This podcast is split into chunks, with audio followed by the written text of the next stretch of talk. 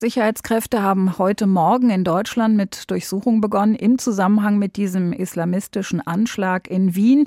Durchsuchungen in Niedersachsen, in Schleswig-Holstein und auch in Hessen hier in Kassel. Michael Göttschenberg ist ARD-Terrorismusexperte. Herr Göttschenberg, worum ging es genau bei diesen Durchsuchungen? Ja, es handelt sich dabei um vier Personen, die alle Kontakt gehabt hatten zu dem Attentäter von Wien. Vier Personen, die auch den deutschen Sicherheitsbehörden äh, bekannt sind als Angehörige der radikal-islamistischen Szene in Deutschland. Äh, zwei von ihnen, darunter auch äh, der mutmaßliche Islamist in Kassel, ähm, hatten den Wiener Attentäter im Sommer in seiner Wohnung besucht. Da gibt es also ein offenbar besonders enges Kennverhältnis.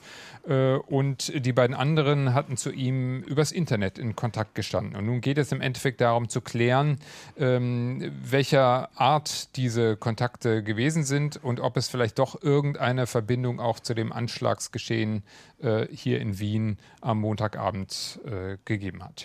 Wie sind die Ermittler auf diese vier Menschen gekommen? Ja, tatsächlich äh, haben die deutschen Sicherheitsbehörden auch den Wiener Attentäter schon seit äh, längerem auf dem Schirm gehabt, als eben jemand, der auch äh, Kontakte hier nach Deutschland pflegt. Und man äh, tut dann das, was man immer tut, äh, wenn es zu solchen Anschlägen kommt. Äh, sobald der Name übermittelt ist, wird eben nachgeschaut, was finden wir denn in unseren eigenen Datenbanken zu mhm. dieser Person. Und dann hat man eben sehr schnell diese Verbindungen in die islamistische Szene in Deutschland festgestellt. Ist es denn so, dass da tatsächlich auch eine Verbindung bestehen kann zwischen dem Anschlag von Wien und diesen vier Menschen oder ist es nur in Anführungsstrichen ein Hinweis darauf, dass sie sich gekannt haben?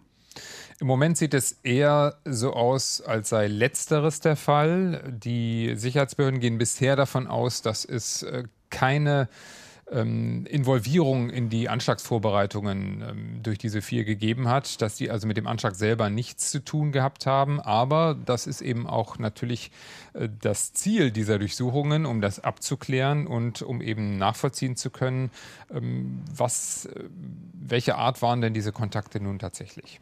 Und wie schätzen Sie das ein? Ist das Anlass zur Sorge für Deutschland, für Hessen oder ist das ein Hinweis vor allem darauf, dass sich diese Szene gut vernetzt, um nach außen hin eine gewisse ja, Stärke und Zusammengehörigkeit zu demonstrieren.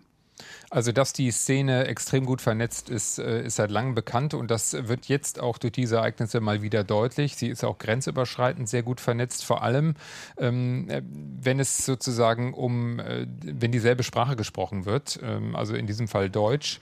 Und äh, da spielen Landesgrenzen eben auch äh, keine Rolle. Wir haben es hier mit Leuten zu tun, ähm, von denen mehrere eben auch vor einigen Jahren versucht haben, zum sogenannten Islamischen Staat auszureisen. Das ist die andere Frage, inwieweit war eigentlich der IS als Terrororganisation äh, in die Planung dieses Anschlags äh, involviert. Der Attentäter hatte sich ja im, mit einem Video an den IS gewandt und sich ähm, als äh, IS-Mitglied eben auch bekannt.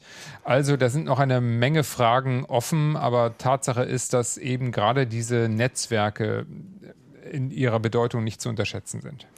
Razzien in mehreren Bundesländern, auch in Hessen, in Kassel, in den Wohnungen und Geschäftsräumen mutmaßlicher Islamisten. Dazu ARD-Terrorismusexperte Michael Göttschenberg. Vielen Dank.